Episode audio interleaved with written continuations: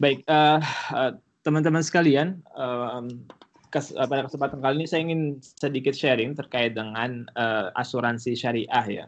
Ini uh, sebuah tema yang sangat relevan, uh, apalagi kalau teman-teman yang, yang yang yang apa yang membicarakan adalah teman-teman di di Korea Selatan gitu ya. Kenapa? Karena Korea Selatan ini kalau kita bicara tentang health insurance gitu ya, Korea Selatan ini adalah salah satu yang yang terbaik gitu ya punya universal health care di dunia begitu. Bahkan dia di OECD uh, eh, nomor pertama begitu ya. Kualitasnya, uh, kualitas penyediaan uh, healthcare dan segala macamnya sudah sudah sudah teruji gitu ya. Sehingga mungkin kita bisa banyak bicara, banyak sharing terkait dengan bagaimana kita bisa mengimplementasikan hal ini juga gitu mengambil yang baik-baiknya yang sesuai dengan syariah ke dalam ke dalam ekonomi ekonomi Islam itu sendiri gitu ya. Nah, tapi memang karena keterbatasan waktu gitu ya, uh, saya tidak akan uh, uh, dalam dalam dalam sharing uh, kali ini gitu ya. Um, ini uh, coba ya, uh, apa namanya uh, presentation outline saya. Yang pertama kita insya Allah akan yang pertama kita uh, akan berbicara tentang kenapa penting ya kita berbicara tentang Islamic finance ini, kenapa kita perlu pay attention ke sini. Dan yang kedua adalah nanti kita uh, berbicara sebenarnya Islamic finance itu uh, seperti apa dan dan apa bedanya gitu dengan konvensional konvensional finance atau uh, apa namanya uh, keuangan konvensional gitu ya. Dan yang ketiga nanti untuk masuk ke uh, uh, apa namanya uh, um, um, asuransi syariah, kita perlu juga mengetahui bagaimana sebenarnya bisnis model dari uh, insurance itu sendiri gitu.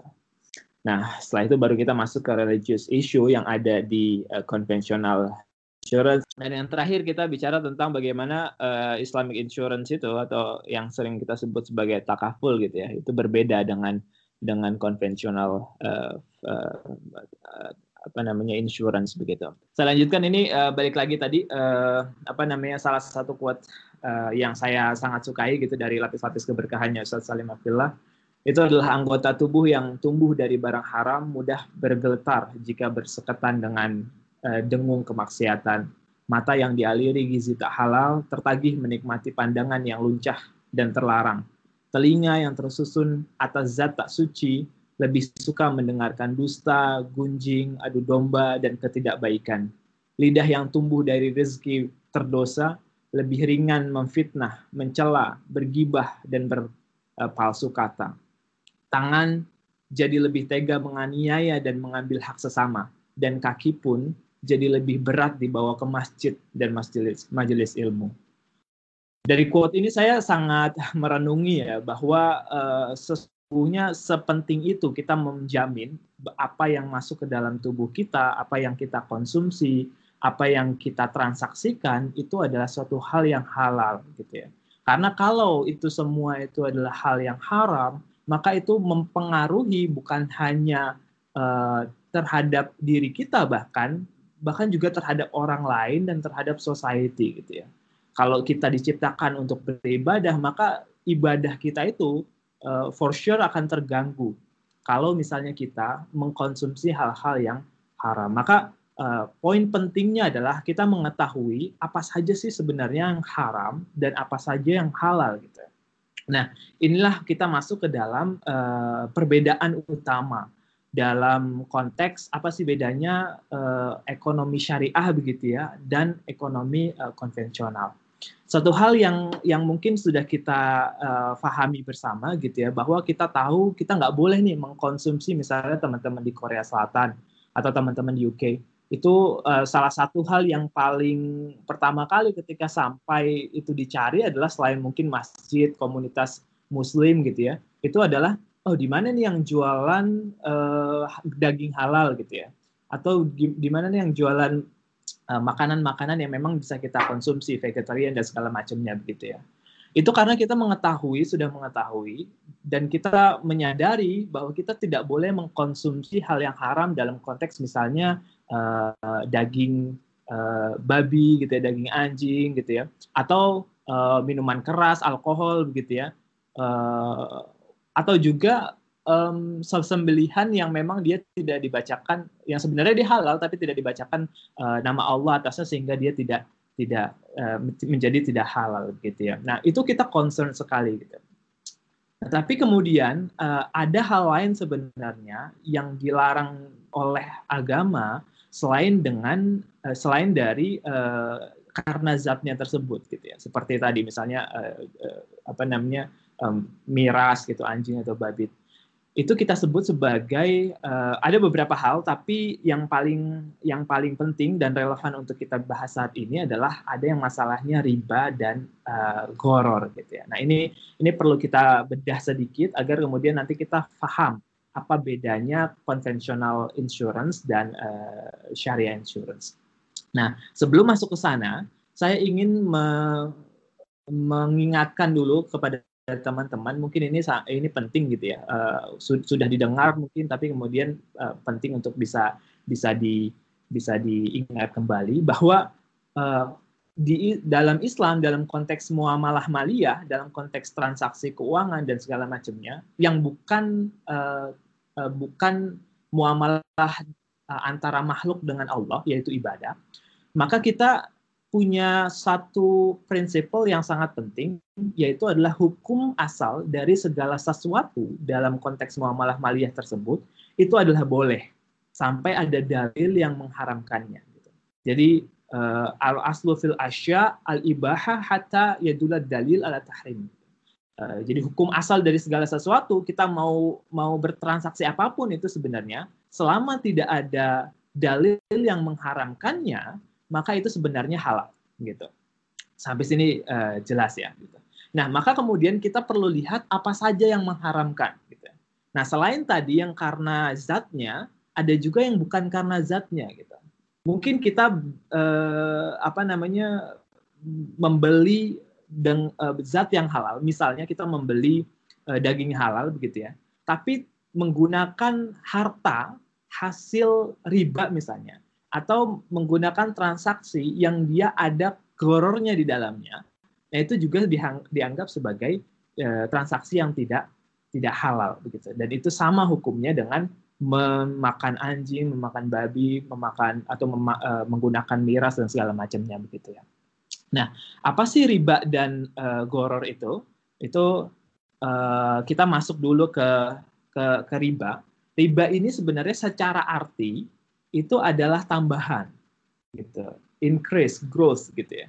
Jadi kalau misalnya kita bicara tentang riba mudahnya tuh gini uh, uh, riba ini uh, ada dua memang. Ada yang namanya riba uh, nasiah ada yang namanya riba fadl gitu. Tapi mungkin saya tidak akan terlalu banyak masuk ke sana.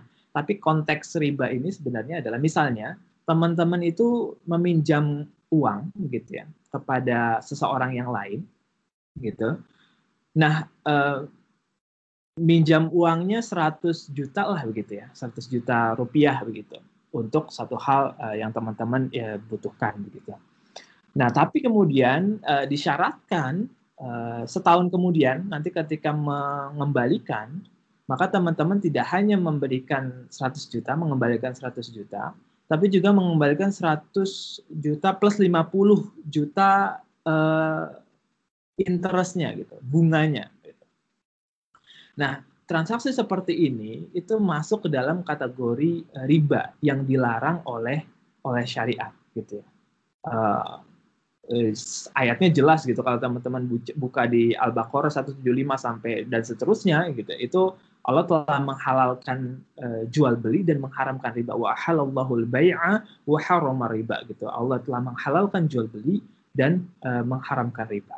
Nah, riba itu ada yang namanya nasiah, riba yang muncul karena penundaan pembayaran yang sebagaimana yang tadi saya sampaikan, atau ada namanya riba fadl. Riba fadl itu kalau misalnya kita mudahnya gini, ketika teman-teman lagi uh, mau lebaran nih misalnya pulang ke Indonesia dan kemudian karena sudah cukup uh, dewasa begitu ya, punya keinginan untuk memberikan sedikit rezeki kepada kepada adik-adik, kepada uh, apa namanya ponakan yang ada di Indonesia begitu ya. Nah kemudian karena teman-teman nggak punya uang receh gitu ya, teman-teman uh, menukar di pinggir jalan tuh kan ada tuh ya uh, tempat menukar uang begitu. uh, uang teman-teman yang misalnya uh, 100 ribuan gitu ya, dari 100 ribu ditukar menjadi 10 ribuan, tapi cuman 9 gitu ya. Jadi 90 ribu gitu ya. Dari seharusnya 100 ribu uh, yang teman-teman punya. Nah ini juga uh, merupakan uh, riba gitu. Riba apa? Riba uh, fadl, riba uh, excess gitu ya. Riba tambahan yang sifatnya itu uh, exchange-nya on the spot gitu ya. Pada saat itu juga tapi ada tam, uh, tapi ada ketidaksamaan uh, nominal di sana begitu ya walaupun uh, nanti uh, bisa kita berargumen bahwa oh itu kan untuk untuk jasanya yang sepuluh ribu nah itu harus di, dijelaskan gitu ya tidak bisa tidak bisa tidak dijelaskan jadi uh, di sini saya ingin uh, uh, summary dulu bahwa riba itu artinya adalah uh, tambahan ya dan tadi ada dua jenis riba riba nasi'ah dan riba fadl gitu ya nah Kemudian yang kedua, itu ada yang namanya goror gitu. Goror ini mungkin kalau bahasa kita itu uh, apa ya tipuan gitu ya. Uh, dapat juga berarti resiko atau uh, ketidakpastian uncertainty gitu ya. Nah Rasulullah SAW dalam hadis Muslim melarang uh, jual beli uh, goror, jual beli yang ada goror di dalamnya. Goror itu mudahnya dia nggak jelas lah gitu.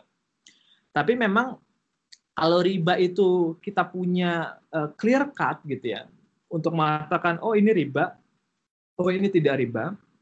Kalau horror ini ini kita mungkin agak perlu pendalaman untuk bisa mengatakan oh ini horror yang diperbolehkan, oh ini horror yang tidak diperbolehkan. Karena tidak semua horror, tidak semua uncertainty itu tidak diperbolehkan, gitu ya.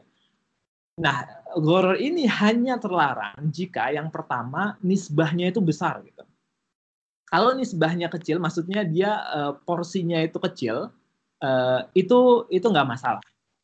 Ya, misalnya gini, teman-teman mau kalau ada yang sudah trading saham gitu ya, mau beli saham, selama kita mengetahui secara umum sahamnya itu halal gitu ya, maka kita nggak apa-apa beli gitu, nggak nggak nggak nggak nggak perlu tahu detail rincian asetnya, aset aset perusahaannya gitu ya. Gitu. Jadi ada hal-hal kecil yang memang uh, uh, uncertain, nah itu tetap diperbolehkan dalam konteks ini. Yang kedua adalah keberadaannya itu mendasar gitu. Jadi memang kita mentransaksikan suatu hal yang sifatnya uncertain tersebut, gitu. bukan uh, bukan sampingan. Misalnya gini, teman-teman uh, ingin membeli uh, uh, apa namanya tiket pesawat gitu ya. ya.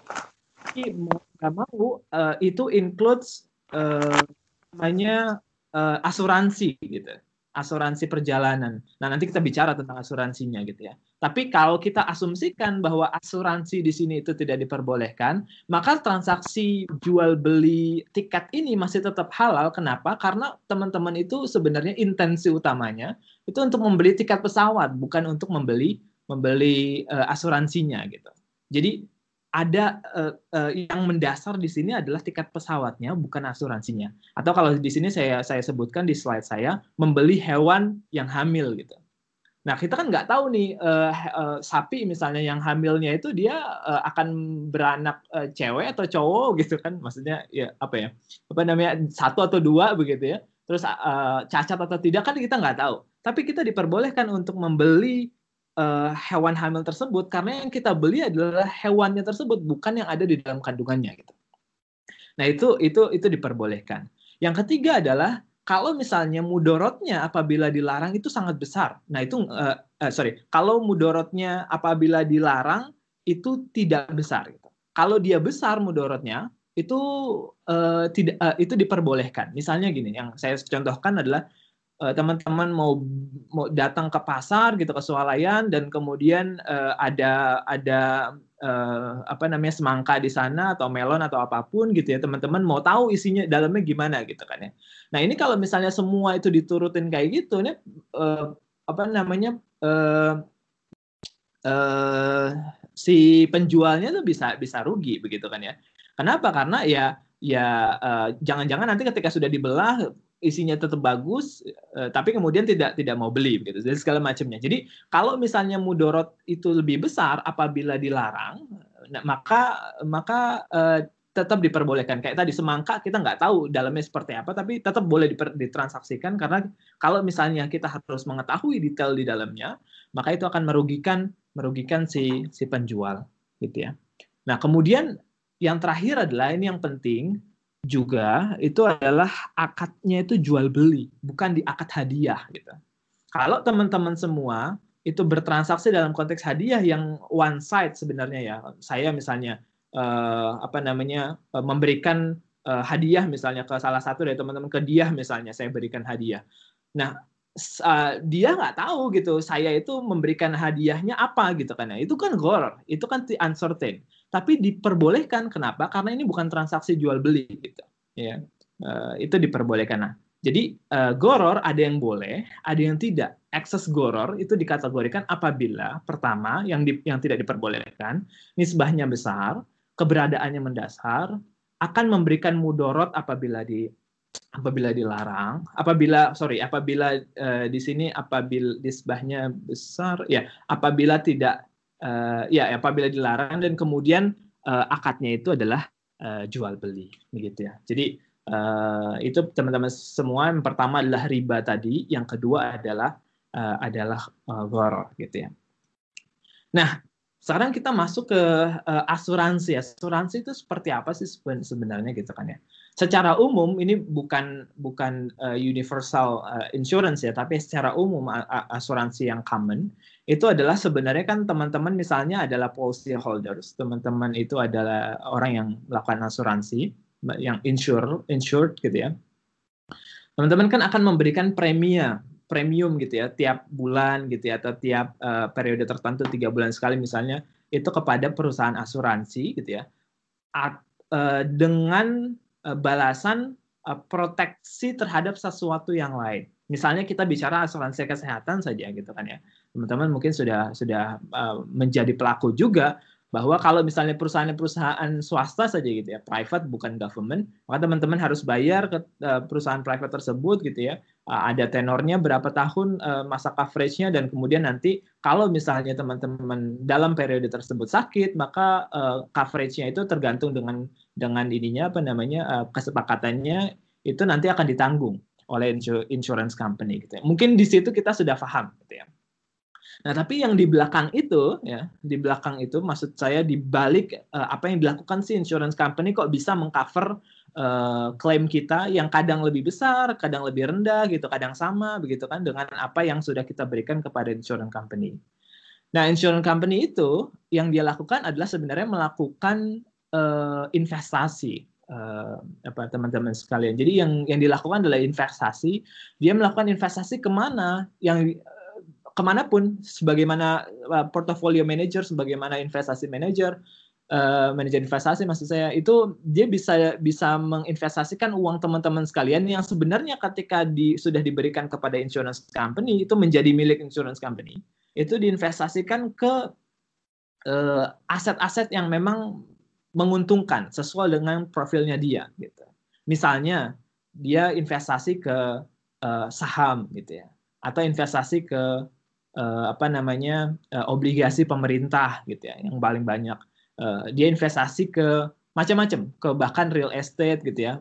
Uh, infras infrastruktur gitu dan segala macamnya gitu ya. Nah dari situ nanti dia kan dapat return tuh gitu nah return itulah yang kemudian dia dia gunakan juga gitu untuk bisa mengcover claims dari dari teman-teman sekalian gitu ya seperti itu nah uh, nah nanti ada mungkin gitu ya uh, konteksnya adalah yang ada yang disebut sebagai surplus dalam asuransi gitu ya. Surplus asuransi itu adalah ketika misalnya ya uh, surplus uh, asuransi itu adalah ketika misalnya teman-teman sebagai policy holders premium yang teman-teman berikan itu lebih besar dan hasil hasil hasil investasinya gitu ya itu lebih besar dibandingkan dengan klaim yang teman-teman itu ajukan gitu. Nah dalam konteks ini surplusnya itu itu menjadi milik insurance company gitu ya. Karena memang tadi by definition ketika teman-teman sudah memberikan premiumnya, memberikan preminya ke, kepada insurance company per bulan atau per tiga bulan tadi, itu teman-teman sebenarnya sudah mentransfer kepemilikan uang dari teman-teman ke uh, insurance company seperti itu. Nah, kira-kira dari sini teman-teman bisa bayangkan nggak sebenarnya problem di insurance ini dalam konteks uh, syariah itu apa? Nah, kalau bisa kita uh, uh, simplify gitu ya, religious issue yang ada di conventional insurance ini, yang pertama adalah adalah riba. Gitu. Ada ribanya. Ribanya dari mana?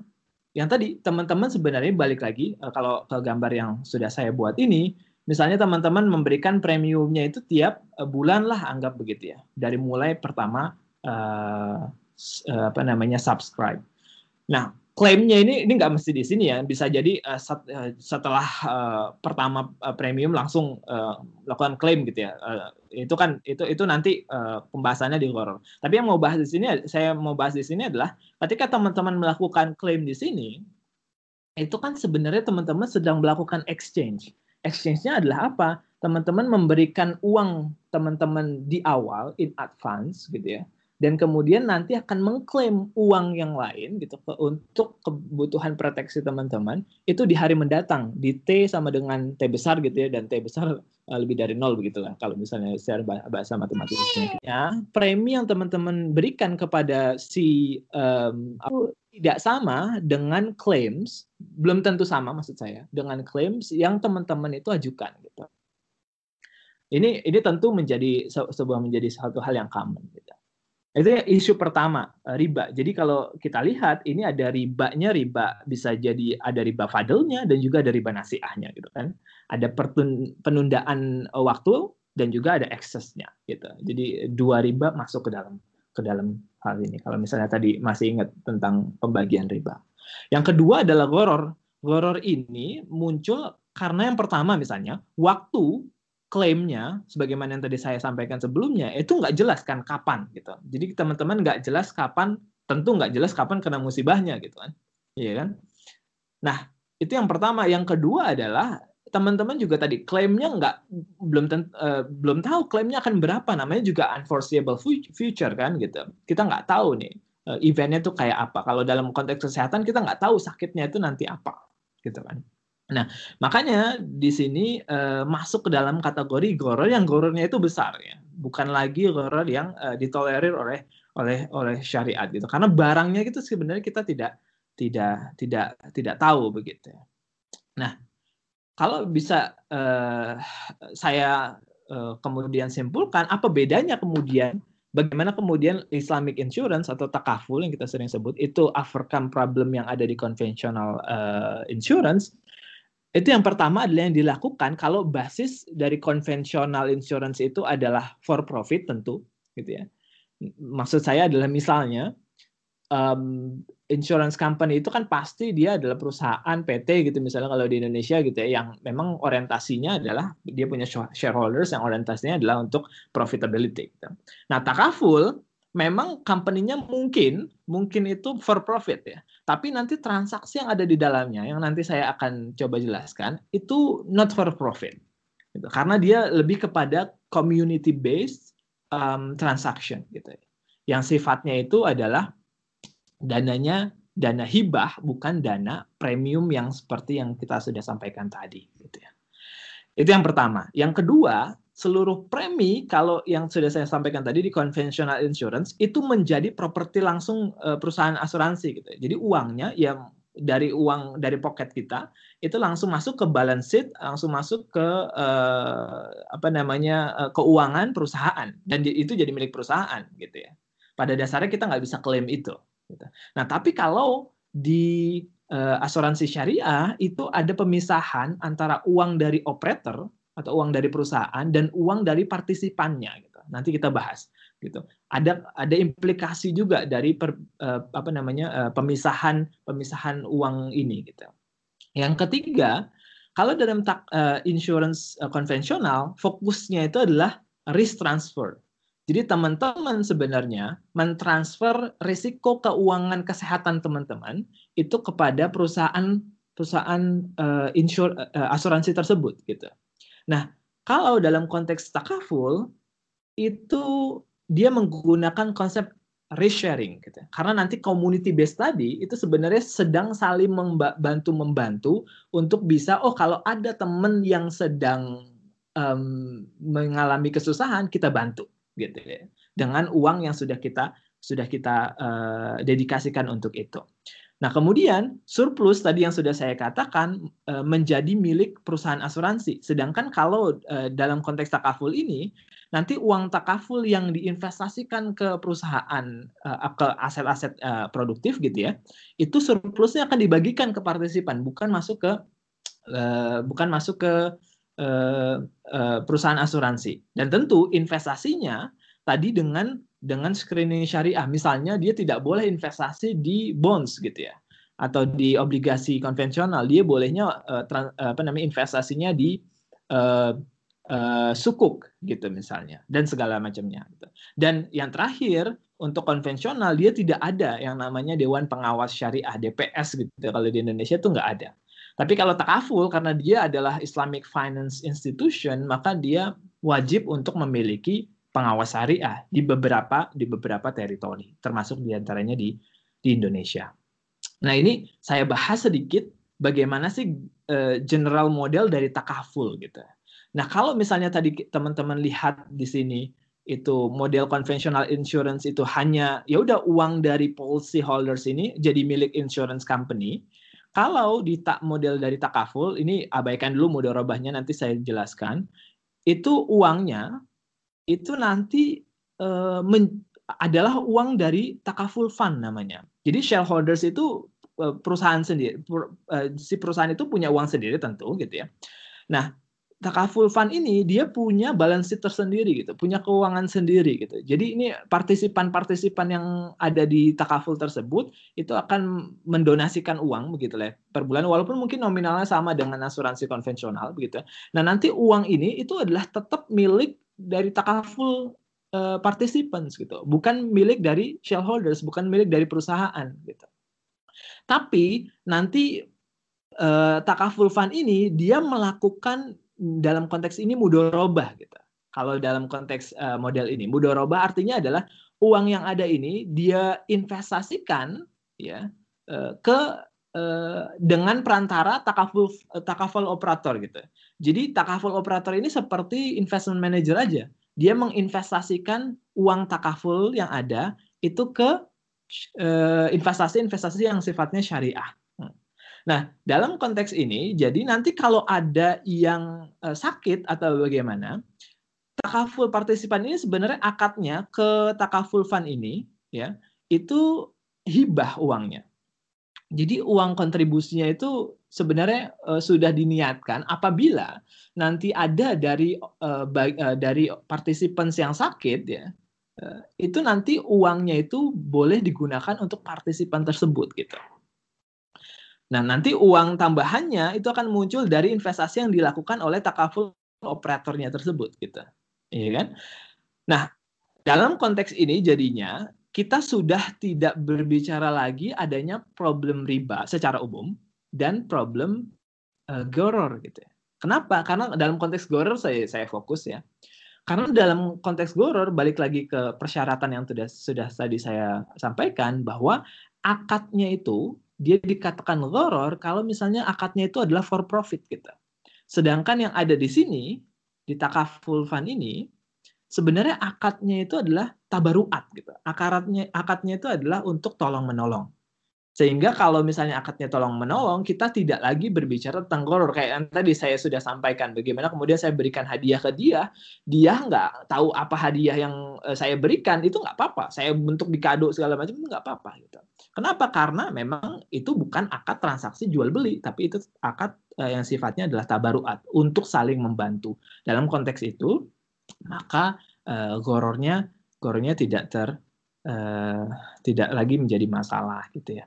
Nah itu itu uh, secara umum teman-teman sekalian. Kalau dalam konteks ribanya tentu uh, kita sudah tidak bicara uh, bicara lagi riba karena semu, uh, kemudian exchange money for money-nya tadi itu sudah tidak ada. Kenapa? Karena yang pertama takaful participants ini putus kan uangnya itu sebenarnya sudah memberikan uang ke uh, apa namanya takaful fund itu uang uh, sudah selesai gitu ya. Dan kemudian nanti uh, kalau ada surplus itu bukan menjadi milik shareholders fund tapi menjadi milik uh, participants dikembalikan surplusnya itu kepada si uh, participants. Nah ini model mudoroba saya juga sebenarnya ada di situ model wakalah gitu. Ya. Mudoroba itu apa sih tadi sorry? Mudoroba itu investasi, investasi 100% 0% gitu. 100% uang dari saya, 0% eh, dari mudorib namanya, dari orang uh, entrepreneurnya, tapi entrepreneur yang akan menjalankan menjalankan bisnisnya gitu. Nah ada wakalah, wakalah ini mewakilkan. Jadi saya mewakilkan uang saya untuk dikelola oleh takaful operator gitu misalnya. Itu wakalah. Dan ada juga hybrid yang yang kedua kedua-duanya gitu ya. Nah, terakhir ada special case uh, yaitu adalah universal health insurance gitu ya. Uh, itu berlaku untuk misalnya BPJS, NHS maupun uh, eh, NHIS ya kalau misalnya di di Korea begitu. Nah, ini sebenarnya secara umum sama bahwa yang pertama adalah featuresnya. Featuresnya itu adalah goalnya itu adalah social welfare itu pasti gitu ya karena memang dia owned by government dan operated by government gitu yang kedua eh, source of fundnya itu selain contribution dari dari eh, premi itu itu juga ada tax bahkan kalau di UK untuk uh, apa namanya NHS UK ya untuk uh, apa namanya uh, permanent residence gitu maka uh, hanya dari tax aja nggak dari contribution gitu ya. Jadi permanent resident itu udah nggak mikir lagi memberikan premi untuk untuk NHS gitu ya nah uh, nah kalau case BPJS maupun uh, National Health Insurance Service-nya uh, South uh, Korea maka dia menggunakan contribution menggunakan tax juga dan uh, South Korea juga menggunakan tobacco surcharge ya uh, tax uh, di tobacco itu langsung masuk semua ke ke ke, NH, uh, ke NHIS-nya mereka gitu. Dan operatornya for sure ini adalah di di di form oleh government dan organization-nya itu not for profit pasti. Terbukti dari apa? Uh, klausul yang biasanya ada itu di BPJS misalnya, kalau misalnya BPJS itu rugi, maka negara wajib untuk me, uh, menalangi gitu. Rugi itu dalam arti apa? klaim dan teks yang diatribusikan kepada sorry kontribusi dan teks yang diatribusikan kepada BPJS Kesehatan itu tidak tidak besar uh, tidak lebih besar dibandingkan dengan dan dan dan investasinya ya, dan tidak tidak lebih besar dibandingkan dengan klaim yang di, diminta oleh masyarakat yang yang terasuransikan gitu. Maka uh, pemerintah wajib untuk masuk. Dan yang terakhir adalah dia mandatory by law gitu ya karena dia mandatory by law maka seluruh warga negara sebenarnya harus uh, uh, atau wajib untuk ikut gitu ya. Nah dalam konteks uh, apa namanya uh, karakter ini sebenarnya kita bisa simpulkan bahwa yang pertama Goror sudah lagi tidak bermain. Kenapa? Karena ini bahkan lebih baik dari yang model-model kita uh, sampaikan sebelumnya. Dia benar-benar goalnya untuk social welfare dan yang kedua itu adalah dia not for profit gitu bahkan secara organisasi bukan hanya secara uh, skema gitu ya dan yang ke yang kedua adalah mandatory by law gitu ya. Mandatory by law ini uh, bahwa uh, kita sudah mengetahui bahwa kita harus patuh gitu ya terhadap uh, uh, peraturan dari uh, negara yang kita berada di dalamnya gitu ya. Maka ini lebih strengthen uh, kebolehan untuk menggunakan uh, BPJS maupun NHS ataupun National Health Insurance Service gitu ya problemnya yang biasanya disampaikan oleh para ulama kita itu adalah kalau misalnya ada implikasi late charge gitu. Late charge maksudnya kalau misalnya kita telat membayar, misalnya BPJS itu harus uh, tiap tanggal 10 misalnya. Nah, kalau kita telat lebih dari tanggal 10 maka kita kena charge gitu ya. Nah, para ulama masih berselisih gitu apakah charge ini boleh atau tidak gitu ya. Nah, kalau eh, kenapa? Karena itu sebenarnya tidak ada padanan ya kan kita memberikan kelebihan masuknya ke riba tadi gitu. Beberapa ulama membolehkan dengan catatan late charge ini nanti akan uh, masuk ke uh, apa namanya social uh, social activities atau social fundnya dari perusahaan.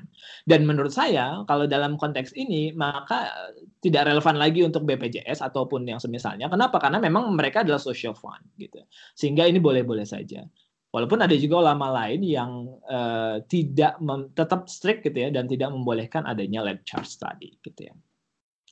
Mungkin uh, itu dulu itu dulu yang bisa saya sampaikan. Saya sudah uh, udah sangat lebih banget dari 30 menit gitu ya karena memang saya desain uh, slide-nya ini untuk uh, satu satu jam gitu ya. Ini sebagai gambaran adalah peserta dari JKN. Kalau teman-teman lihat PBI dan uh, PBI ini maksudnya adalah uh, mereka yang ditanggung oleh negara gitu ya oleh APBN atau APBD itu jumlahnya jauh lebih besar dibandingkan dengan uh, ya maksud saya nggak jauh-jauh banget tapi kemudian uh, ya pastinya dia lebih besar dibandingkan dengan dengan yang lainnya gitu apabila dibandingkan satu-satu gitu ya. Artinya adalah pemerintah ini menanggung begitu banyak uh, dana melalui APBN ataupun APBD untuk mereka yang sebenarnya nggak nggak mampu ya untuk bisa mendapatkan health insurance ini, which is uh, sangat bagus begitu ya. Baik itu dulu uh, Mbak uh, mungkin untuk uh, awalan Mbak Rufaida. Apabila ada ya, diskusi ya. silakan. Jazakumullah khair Ustaz. Uh, untuk pertanyaannya mungkin boleh ditulis nanti saya sampaikan langsung ke Ustaznya atau boleh langsung uh, ini Mbak langsung tanya ke Ustaznya boleh. Oh ya Ustaz, saya tanya dulu ya Ustaz ya. Halo, Assalamualaikum. Uh, kedengeran Ustaz? Ya, ya silakan. Ya. Uh, kalau misalnya untuk tafakus sendiri itu udah ada udah diterapkan di negara mana saja Ustadz ya? Di Indonesia atau di mana di Malaysia itu sudah diterapkan ya Ustadz ya? Maksudnya selain negara itu sudah diterapkan di negara mana lagi Ustadz? Yep. Sebenarnya kalau takaful itu sendiri uh, sudah worldwide ya di di di negara banyak negara sudah menerapkan itu. Karena takaful ini sebenarnya kalau kita punya Islamic banking maka wajib hukumnya. Gitu kalau bahasanya financialist gitu wajib hukumnya punya insurance. Karena insurance itu uh, kayak apa ya kayak komplementnya dari banking. Kalau teman-teman uh, apa namanya belajar uh, keuangan gitu ya kalau nggak ada asuransi maka banking itu bisa collapse gitu. Karena kita kan cuma bicara misalnya uh, asuransi tentang kesehatan gitu ya. sebenarnya nggak asuransi ini sangat sangat luas sekali.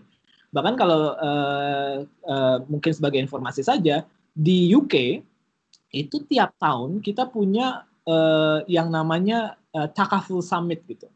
Yang itu berkumpul seluruh practice uh, practitioners gitu ya maupun uh, apa uh, uh, scholars gitu ya yang fokus ke dalam takaful gitu uh, uh, fokus pada Islamic insurance ini untuk bisa bicara gitu tentang tentang bagaimana sih uh, apa namanya uh, takaful yang yang sebenarnya harus di, dilakukan tuh kayak gimana dan segala macamnya. Dan tadi yang disampaikan benar bahwa Indonesia sudah sudah punya beberapa uh, asuransi swastanya juga sudah menawarkan uh, konsep takaful ini. Malaysia uh, sangat giat gitu karena memang size dari uh, financial uh, Islamic financial institution mereka sangat besar sekali sehingga mereka mau nggak mau butuh ya uh, terhadap terhadap uh, takaful ini gitu ya. Dan negara-negara Timur Tengah tentu itu sudah sudah sudah menerapkan gitu ya, Qatar gitu ya, uh, apa namanya uh, Uh, saya nggak tahu kalau Saudi ya, Qatar, ya, Bahrain gitu ya, itu sudah sudah menerapkan uh, takaful yang benar-benar uh, terpisah begitu ya uh, perusahaannya dengan dengan perusahaan konvensionalnya begitu. Jadi ini uh, ini growing gitu ya, walaupun masih jauh lah ya kalau dalam konteks uh, saingan dengan konvensional. Ya, ya jazakumullah khair Ustaz. Uh, tadi MC-nya ganti. ya MC-nya tadi Mbak Rufai tapi karena beliau ada uzur jadi saya yang gantikan gitu. Uh, ya, uh, ada pertanyaan yang lain mungkin dari pesertanya. Jadi Ustadz kalau untuk kan kalau N bukan di sini namanya asuransi yang di Korea ini kan ada diwajibkan nggak diwajibkan juga sih untuk para student untuk apply asuransi di sini dianjurkan gitu karena ditakutkan kalau misalnya ada apa-apa gitu Nah, itu hmm. kalau asuransi itu ter berarti termasuk horor juga Ustadz ya? Baik, uh, terima kasih atas pertanyaan. Ini pertanyaan bagus banget gitu ya. Uh, saya balik lagi ke slide ini yang tadi saya nggak nggak sampaikan gitu. Jadi kalau uh, kasusnya memang gini, kalau misalnya asuransi tersebut diwajibkan, maka uh, walaupun asuransi tersebut itu tidak syariah, maka kita terhindar dari dosanya. Nah ini ini poin penting.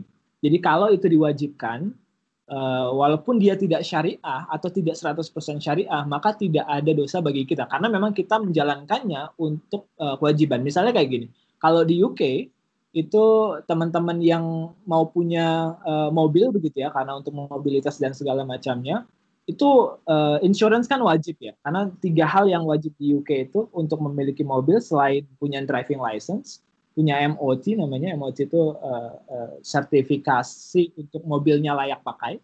Dan yang ketiga adalah insurance. Kalau nggak punya insurance itu udah pasti kena tilang gitu ya. Kena tilang. Baru keluar dari rumah aja itu udah kedetek dan kemudian polisi akan akan uh, akan nangkep gitu ya. Nah ini kan mau nggak mau kita harus menggunakannya gitu ya. Walaupun kita itu menggunakan uh, sorry walaupun asuransinya itu dia tidak halal gitu ya maka kita terhindar dari uh, dari uh, dosanya. Kenapa? Karena tadi saya katakan balik lagi ke sini uh, ke, apa keberadaannya itu dia tidak mendasar sebenarnya.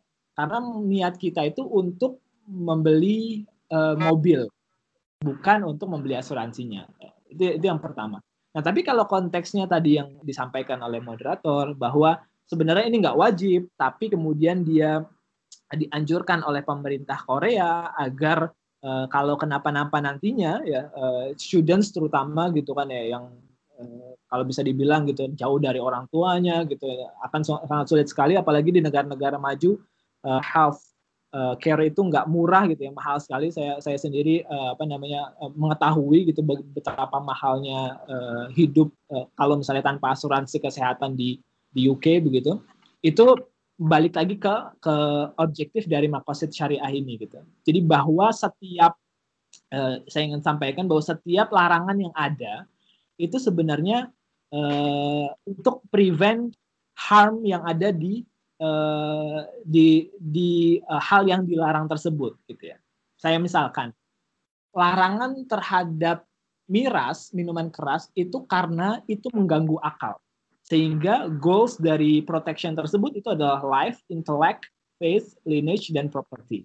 Nah, intellect ini ini uh, penting dilindungi oleh syariat sehingga hal-hal yang mengganggu intelek seseorang itu dilarang oleh syariat. Misalnya tadi miras tadi.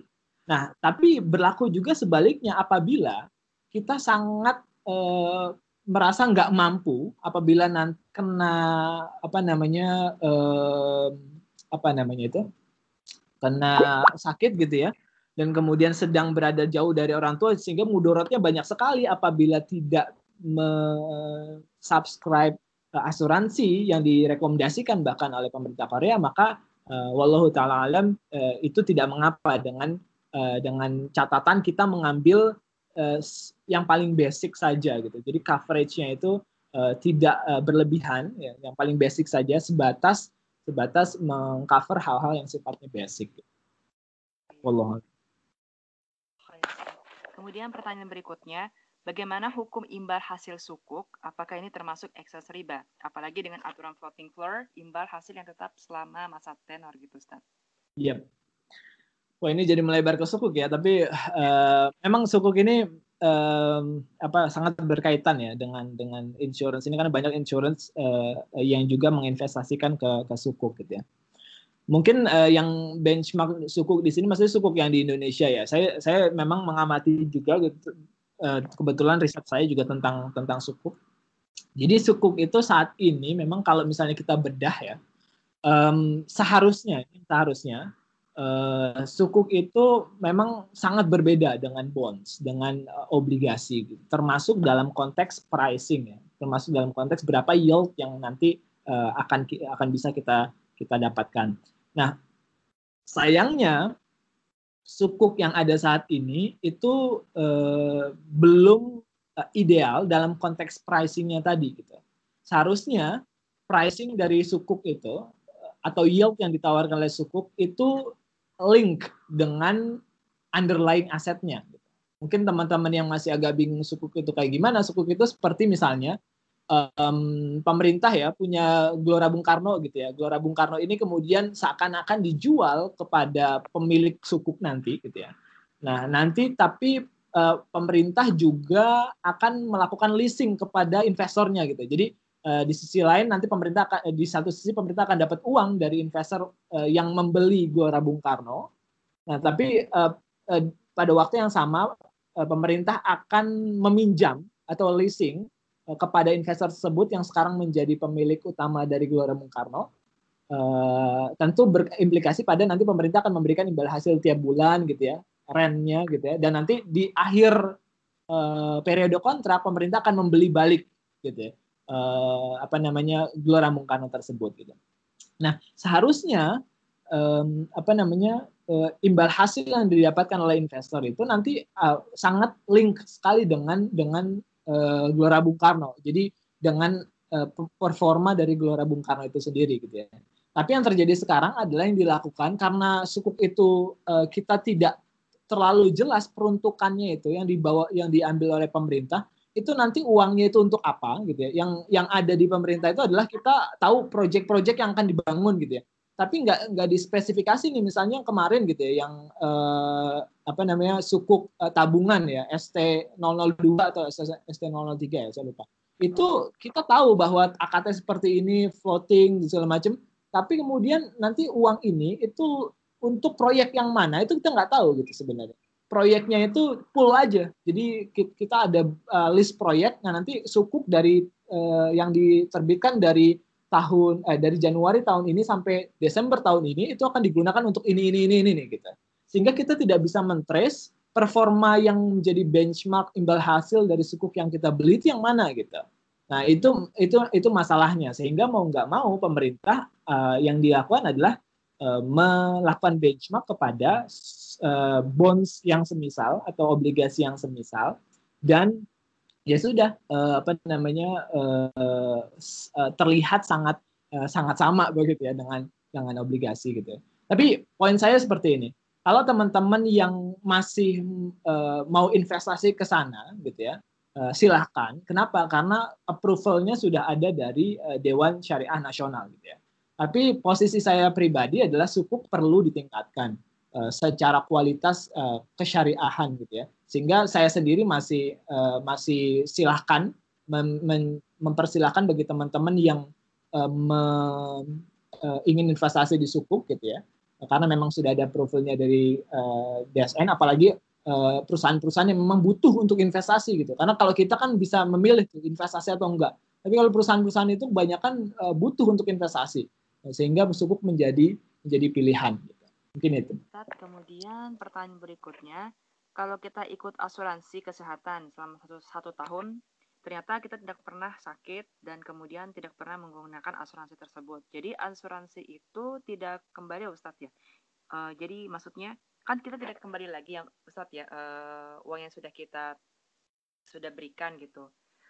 Jadi kalau asuransi kalau di asuransi syariah sendiri bagaimana Ustadz? pertanyaan menurut ini ya. Iya, pertanyaannya bagus sekali. Terima kasih. Um, jadi memang uh, betul kalau misalnya di konvensional kan kita uh, memberikan uang kalau misalnya kita uh, memberikan premi kalau misalnya kita nggak sakit ya di sisi di satu sisi alhamdulillah gitu nggak sakit gitu ya tapi agak nyesek juga karena kita oh, berarti nggak utilize uh, hal tersebut gitu ya sehingga banyak uh, ada yang terjadi namanya moral hazard gitu. Moral hazard itu walaupun nggak sakit gitu ya dalam konteks ini walaupun nggak sakit ya datang aja ke dokter lah gitu. Agar kita uh, bisa uh, senggaknya mengklaim gitu ya uh, uh, asuransi syariah kita eh sorry asuransi yang sudah kita lakukan gitu.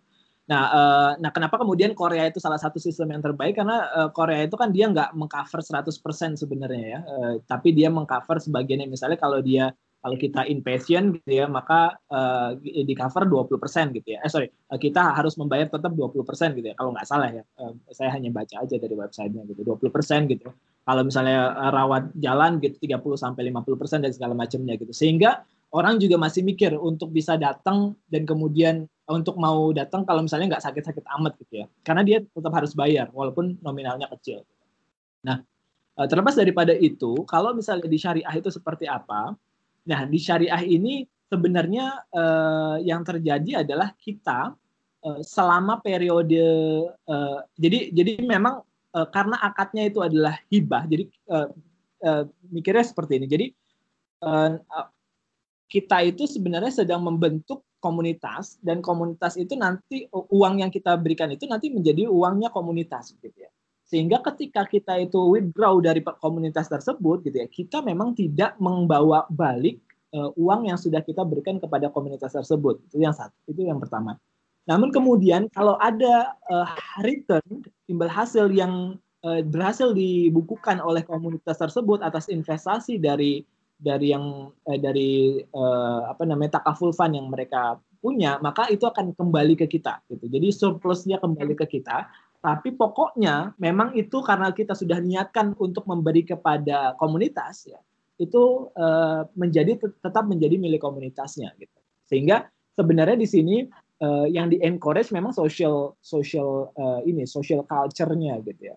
Uh, dari awal memang harusnya pemikiran dari orang yang melakukan asuransi syariah itu adalah oh kita ini sedang bantu membantu. Kalau kalau saja niatan itu ada di hati uh, setiap orang yang uh, ingin bertransaksi asuransi syariah, maka mereka akan legowo tuh. Dalam arti apa? Oh saya kan uh, kalau nggak kalau nggak sakit ya alhamdulillah kalau kalau sakit bisa memberi mendapatkan sebagian dari dari asuransi syariahnya. Kalau nggak sakit oh berarti uang saya tadi uh, masuk ke dalam kategori uh, social social fund gitu. Artinya kita bersedekah kepada orang yang memang dia dia sakit gitu segala macam. Seperti itu mbak Ustad, uh, Afwan itu suaranya nggak nggak kedengeran Ustad. Oh gitu ya? Kenapa ya? ya? Masuk, tadi sedi, uh, agak ini agak hilang. Oh, oke okay, oke. Okay. Iya, iya. Tapi sekarang udah jelas ya? Ya sudah, alhamdulillah. Yang okay. terakhir aja Ustadz tadi yang statement Ustadz bagaimana? Uh, jadi yang terakhir itu tadi saya bilang apa ya? Uh, ya kalau saja uh, teman-teman atau kita semua itu uh, apa orientasi dalam melakukan melakukan transaksi asuransi syariah itu niatannya itu sudah dikaitkan dengan bantu membantu, ta'awun, tolong menolong, takaful tadi, maka kita nggak akan menyesal tuh kalau misalnya kita tidak mengklaim ya eh, bantuan dari teman-teman partisipan gitu terhadap diri kita ketika kita sakit gitu. Karena kenapa? Karena kan konsep Islam itu adalah sebenarnya memberi itu lebih baik begitu. Sehingga kalau misalnya kita pun nggak sakit dalam periode kontrak kita, dan uh, jelas bahwa uang tersebut tidak bisa diambil. Kenapa? Karena memang itu sudah menjadi milik komunitas yang nantinya akan disumbangkan ketika ada orang yang sakit, kita akan tetap bisa logowo. Karena kita memang meniatkan itu semua untuk uh, sebagai social fund. Adapun surplusnya dari investasi yang memang menjadi hak kita, nah itu adalah uh, hal lain gitu yang yang bisa kita uh, nikmati. Terima kasih Ustadz. Uh, saya ada pertanyaan lagi sebenarnya, uh, tapi di luar dari materi sih. Uh, kalau untuk fakultas sendiri, apakah ada peluang untuk diterapkan di Korea gitu? Apakah sudah ada Islamic Finance di Korea sendiri? Saya okay. belum pernah cari tahu sih Ustaz. Iya, uh, saya juga sebenarnya, saya juga nggak terlalu aware sebenarnya dengan uh, dengan uh, praktik Islamic finance yang ada di uh, Korea begitu ya. Yang saya, saya tahu memang kalau halal industri itu cukup uh, marak ya. Uh, saya nggak yeah. tahu mungkin masih dari teman-teman juga gitu. Termasuk di dalamnya misalnya restoran-restoran halal gitu, mungkin fashion juga segala macam gitu ya. Tapi kalau uh, apa namanya dalam konteks uh, finansialnya uh, saya sendiri uh, belum tahu gitu. Tapi selama yang saya riset gitu ya, saya belum pernah memasukkan Korea itu sebagai sampel dari dalam konteks Islamic finance gitu ya. Sehingga uh, dari situ saya berpikir bahwa oh mungkin memang uh, selama ini dia luput karena nggak ada datanya gitu ya. Sehingga mungkin memang belum se semaju itu uh, Korea Selatan dalam konteks uh, Islamic uh, finance maupun Islamic tafakulnya gitu ya. Iya. Jadi saya sedang ambil satu mata kuliah di universitas universitas saya itu di mhm. mana profesornya itu uh, uh, profesor antropologi dia mm -hmm. punya concern ke halal ke ke Islam khususnya mhm. Islam di Korea dan eh di Islam di Malaysia dan Indonesia dan bidang beliau itu di Islamic finance. Hmm, oke. Okay. Siapa profesornya kalau boleh tahu? Om Yong Sok, Om Yong Sok Kyosunim. Oh, dia di SNU. Oh, hmm. Seoul National University dan kemarin saya baru ikut mata uh, kelas dia, kelas beliau yang pertama. Beliau hanya tanyakan kepada saya gitu bagaimana Islamic Finance di Indonesia itu sendiri karena beliau sedang uh, punya proyek di Malaysia gitu. Hmm. Yang berhubungan dengan hal mungkin Islamic Finance mungkin juga ya, saya kurang tahu. Tapi hmm. ya beliau tanyakan maksudnya uh, apakah Islamic Finance itu uh, cuma namanya aja Islamic Finance tapi sebenarnya praktek uh, praktikalnya itu sendiri sebenarnya masih sama seperti konvensional bank konvensional begitu. Banking terus hmm. beliau bilang uh, apakah perlu gitu dinamakan dengan nama Islamic Finance gitu. Walaupun di Islamic Finance sendiri itu kan kita tidak ada riba gitu Ustadz ya. Maksud tidak ada interest bunganya gitu. Itu uh, itu karakternya itu. Tapi kalau untuk yang lainnya kata beliau masih ada praktikal yang seperti yang dilakukan bank konvensional gitu Ustaz. Betul, betul. Uh, tidak salah statementnya sebenarnya iya. karena um, apa namanya Ah, tadi mau ditambahin apa, uh, Mbak? Sorry. Oh, enggak, enggak ada, enggak ada, enggak ada, Ustaz. Ya, jadi kalau boleh saya uh, ini apa namanya uh, memberikan uh, komentar sedikit terkait dengan itu, statement tersebut uh, kalau mungkin saya bilang valid gitu dalam konteks bahwa kita tidak bisa mengklaim Islamic finance kalau yang dibicarakan adalah banking, kemudian sukuk gitu ya, itu uh, 100% sudah comply dengan uh, syariah uh, law gitu ya. Uh, dan tidak mengikuti apa yang uh, konvensional banking lakukan. Kita kita tidak uh, tidak tidak bisa mengklaim uh, sampai sana begitu ya. Tapi uh, yang perlu di yang perlu di uh, expand itu adalah sebenarnya definisi dari Islamic finance itu sendiri gitu. Kebanyakan itu kita terkungkung dalam definisi bahwa Islamic finance itu adalah tentang banking, tentang sukuk, tentang insurance gitu ya. Itu benar gitu ya tapi ini sebenarnya beyond itu semua gitu. Bahwa kita punya juga zakat kita punya juga wakaf kita punya juga sedekah gitu ya. Kita punya juga platform uh, yang sifatnya investasi uh, fintech dan segala macamnya gitu nah kalaulah uh, teman-teman kalau saya selalu bilang seperti itu kalau teman-teman itu nggak bisa melihat cercah cahaya gitu ya di Islamic banking cobalah main-main uh, ke lembaga zakat cobalah main-main ke lembaga wakaf gitu ya uh, saya pernah uh, beberapa waktu yang lalu sebelum PhD itu uh, kontribusi di zakat gitu ya di lembaga zakat di Basnas waktu itu di Puskas Basnas. Wallahi saya melihat bahwa Islamic finance itu benar-benar terasa di situ gitu. Bahwa kita bermanfaat untuk masyarakat lain gitu ya. Masyarakat yang kurang mampu. Kita bicara tentang gimana caranya mem fulfill apa yang pemerintah tidak bisa uh, lakukan gitu ya. Itu itu uh, ruhnya itu ada gitu ya. Nah, yang terjadi sekarang itu adalah kita uh, menseparasi gitu ya bahwa Islamic finance itu tentang banking saja. Islamic finance itu tentang tentang uh, suku saja gitu. Itu benar, tapi uh, kita perlu uh, meredefinisi bahwa ini semua itu tentang suatu hal yang lebih besar.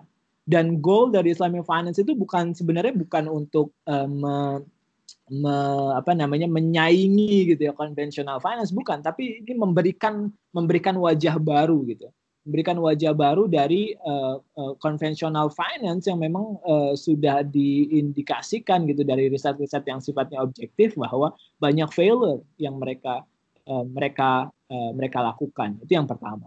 Yang kedua adalah uh, kalaulah kita bicara tentang Islamic banking dan yang lain-lain ya tentang insurance segala macam, pertanyaannya adalah simpelnya adalah kalau Islamic banking tersebut, Islamic banks misalnya, itu menawarkan sesuatu yang completely different gitu ya dengan konvensional.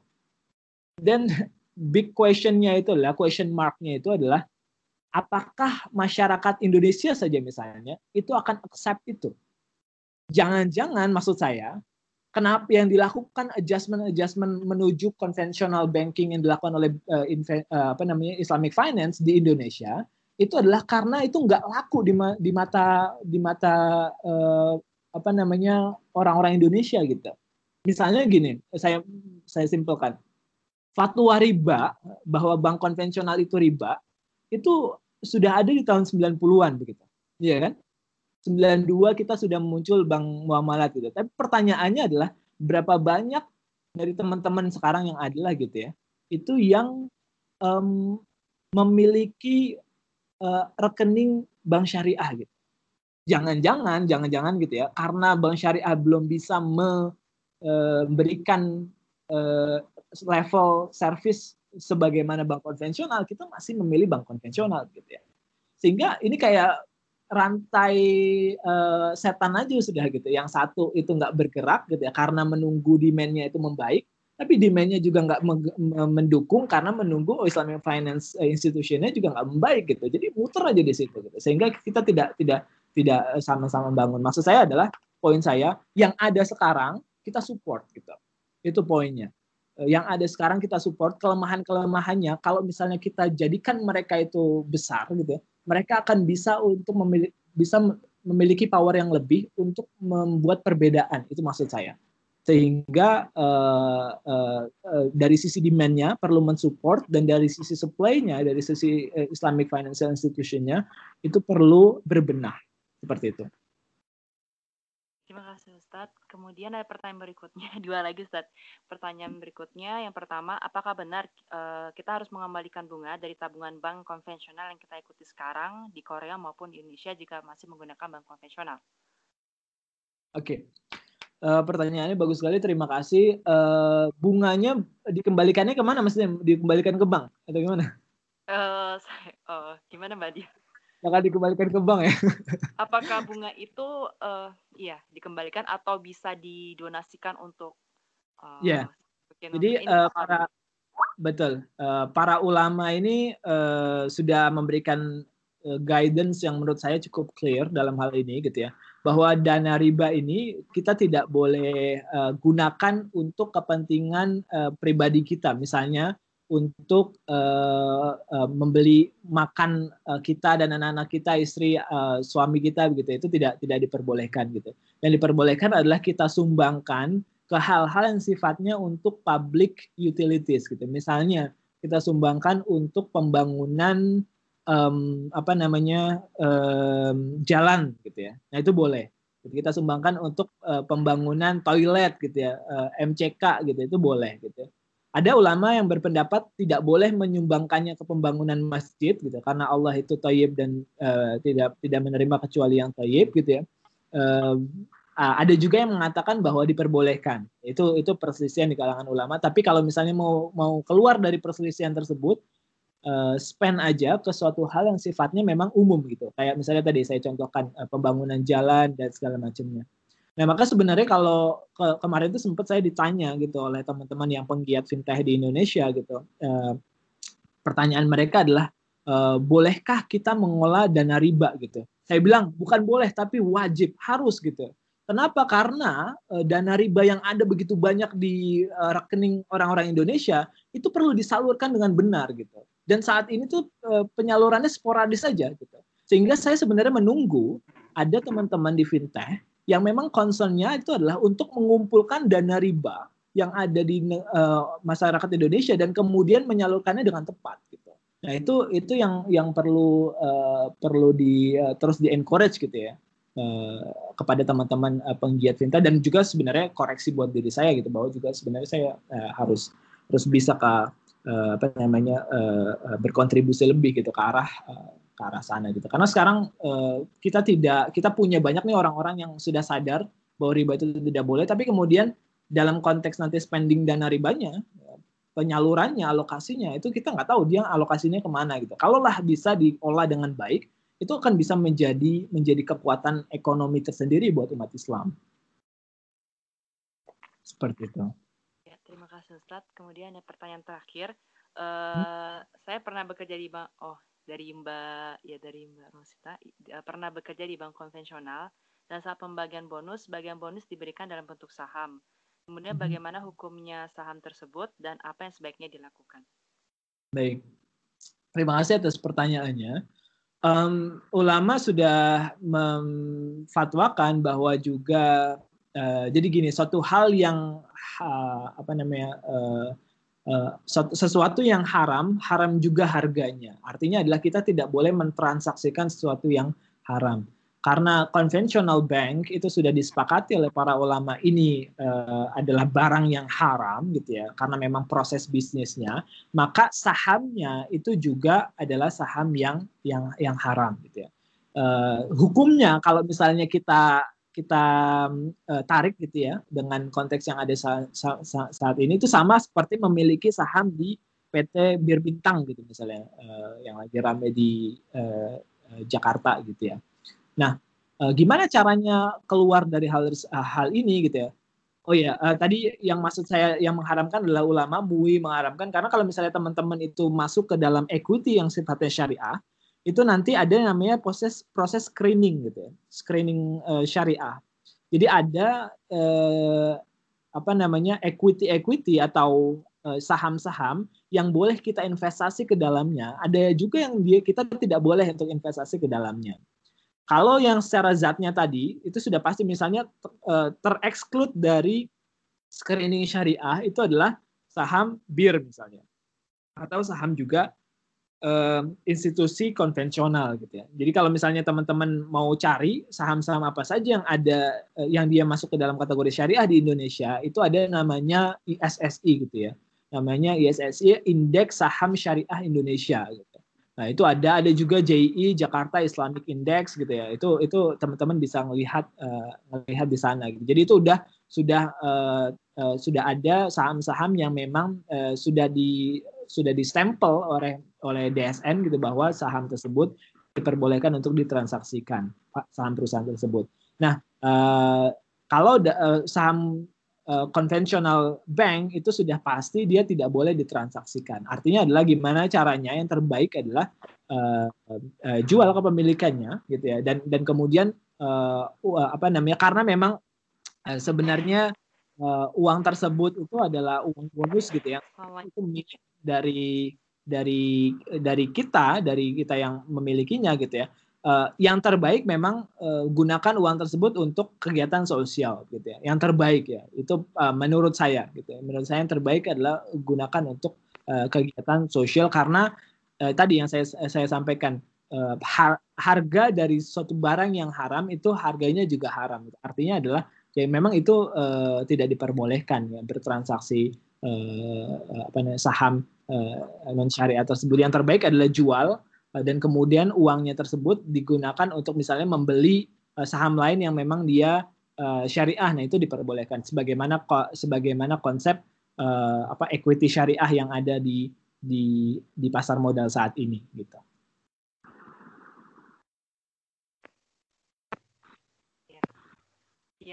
sudah. Ya jazakumullah khair Ustadz atas atas, uh, ceramahnya. Kemudian ya sepertinya sudah tidak ada pertanyaan lagi Ustadz. Mm -hmm. Oke. Okay. Mungkin ada ada yang mau disampaikan Mbak ke yeah. pada Assalamualaikum. Oh ada, iya ya. Silakan Mbak. Oh, boleh nanya langsung nggak Mbak? Iya, silakan Tafadol. Oh, uh, gini, uh, Assalamualaikum Ustadz. Waalaikumsalam warahmatullahi wabarakatuh. Oh gini Ustaz, saya ini bingung Ustaz. Uh, jadi saya baru lihat juga beberapa bulan yang lalu, kan saya ngedaftar beasiswa, eh, apa sih namanya, asuransi di kampus Ustaz. Mm -hmm. uh, jadi itu saya daftarnya uh, waktu itu cuma buat enam bulan, mm -hmm. enam bulan gitu ya Ustaz. Mm -hmm. Dan saya baru pas ngecek kartu, eh ternyata orang-orang orang yang bikin asuransi saya itu ternyata ngebikin saya buat setahun. Hmm, oke. Okay. Dan saya cek di webnya, emang saya itu terdaftarnya di setahun gitu loh, Ustaz gitu loh.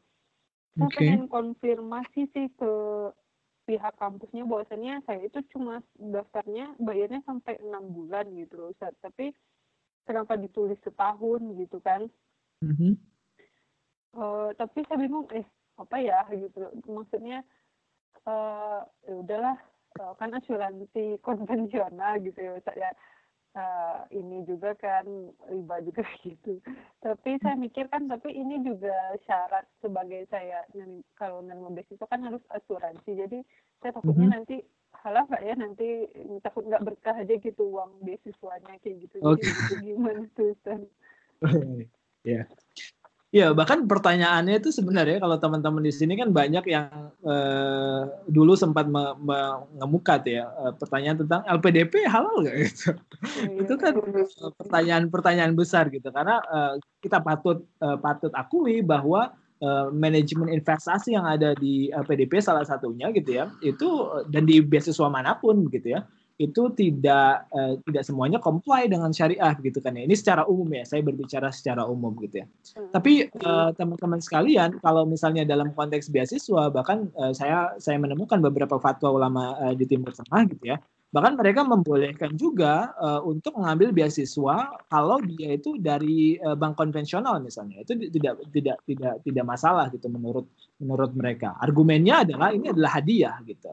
Uh, hadiah yang diberikan kepada kepada uh, seso, uh, kepada uh, sebuah institusi kepada orang lainnya. Tinggal uh, yang menjadi pertanyaannya adalah apakah ada uh, tuntutan yang diberikan uh, oleh uh, pemberi hadiah dan itu bertentangan dengan uh, konteks syariah atau uh, atau tidak gitu ya. Jadi kalau at the very least gitu ya kalau misalnya kita mau mengambil fatwa yang cukup uh, cukup uh, lapang dalam hal ini maka bahkan fatwa kalau misalnya kita mendapatkan uang beasiswa tersebut dari bank konvensional itu itu di uh, itu diperbolehkan begitu ya. Uh, nah uh, di sisi lain adalah kalau yang tadi saya sampaikan anggaplah beasiswa yang uh, Mbak uh, dapatkan itu uh, sudah clear kita halal gitu ya.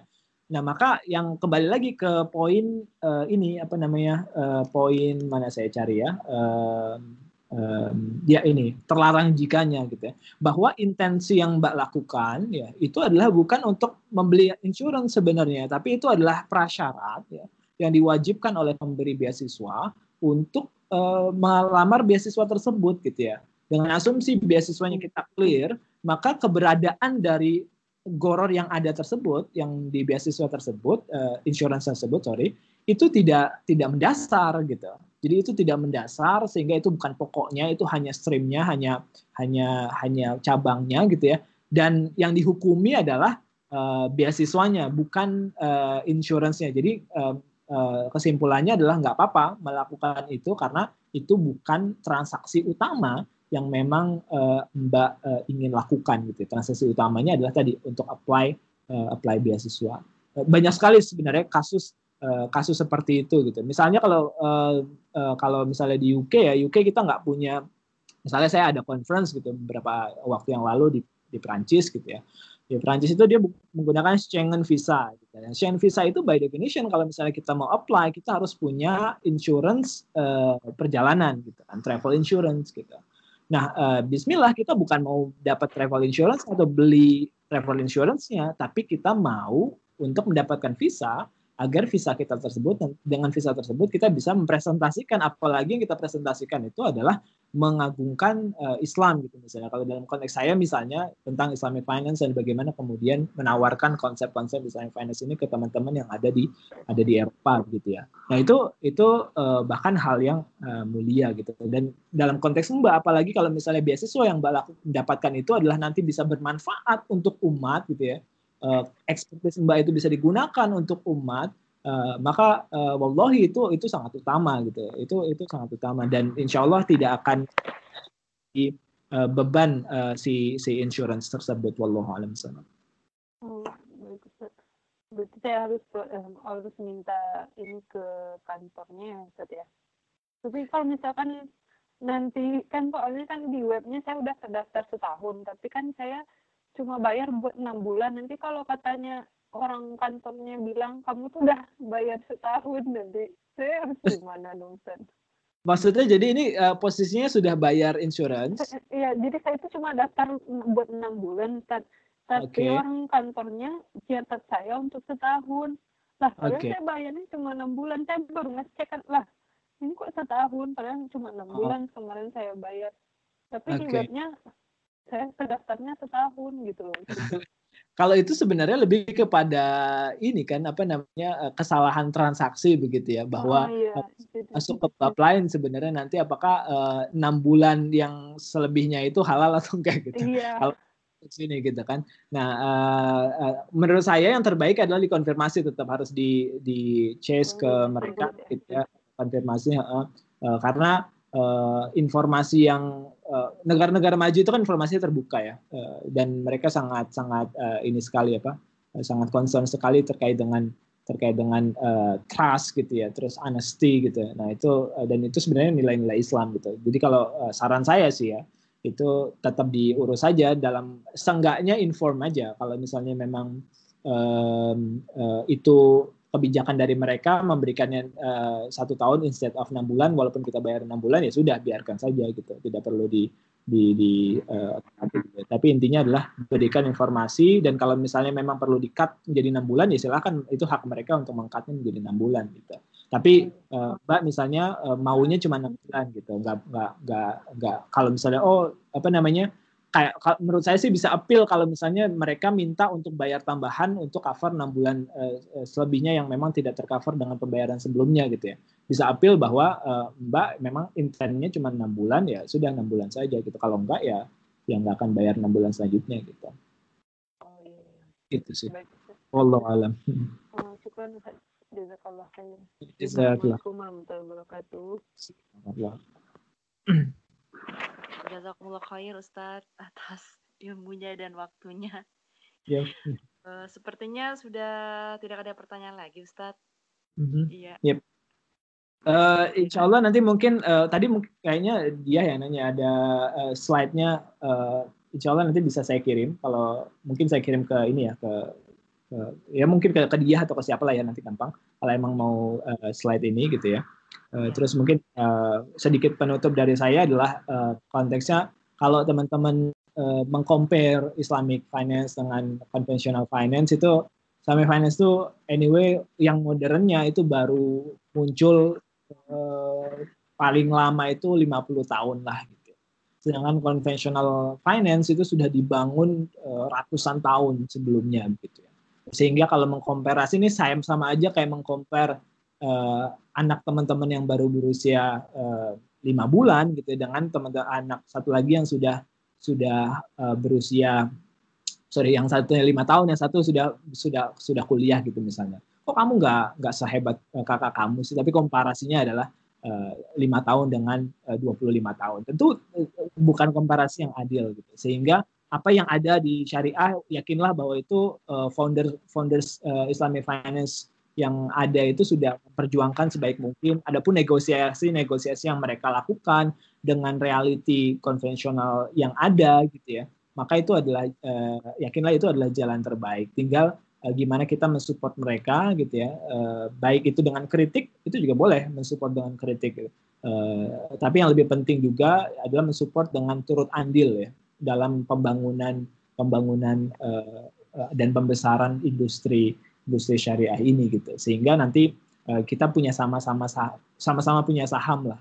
Uh, kalau cucu kita nanti bisa menikmati uh, apa namanya sistem ekonomi sistem keuangan yang jauh lebih baik jauh lebih syariah dibandingkan dengan apa yang sekarang kita kita dapatkan. Itu saja. Terima kasih atas kesempatannya uh, kepada apa Rumaisa ya dan teman-teman di sana. Salam untuk uh, apa namanya bapak-bapaknya gitu uh, mungkin uh, harapannya nanti bisa silaturahim juga dengan uh, teman-teman uh, yang ikhwan ya di sana gitu ya, untuk bisa bisa apa sharing terkait dengan apa pun gitu. Terima kasih. Assalamualaikum warahmatullahi wabarakatuh. Waalaikumsalam warahmatullahi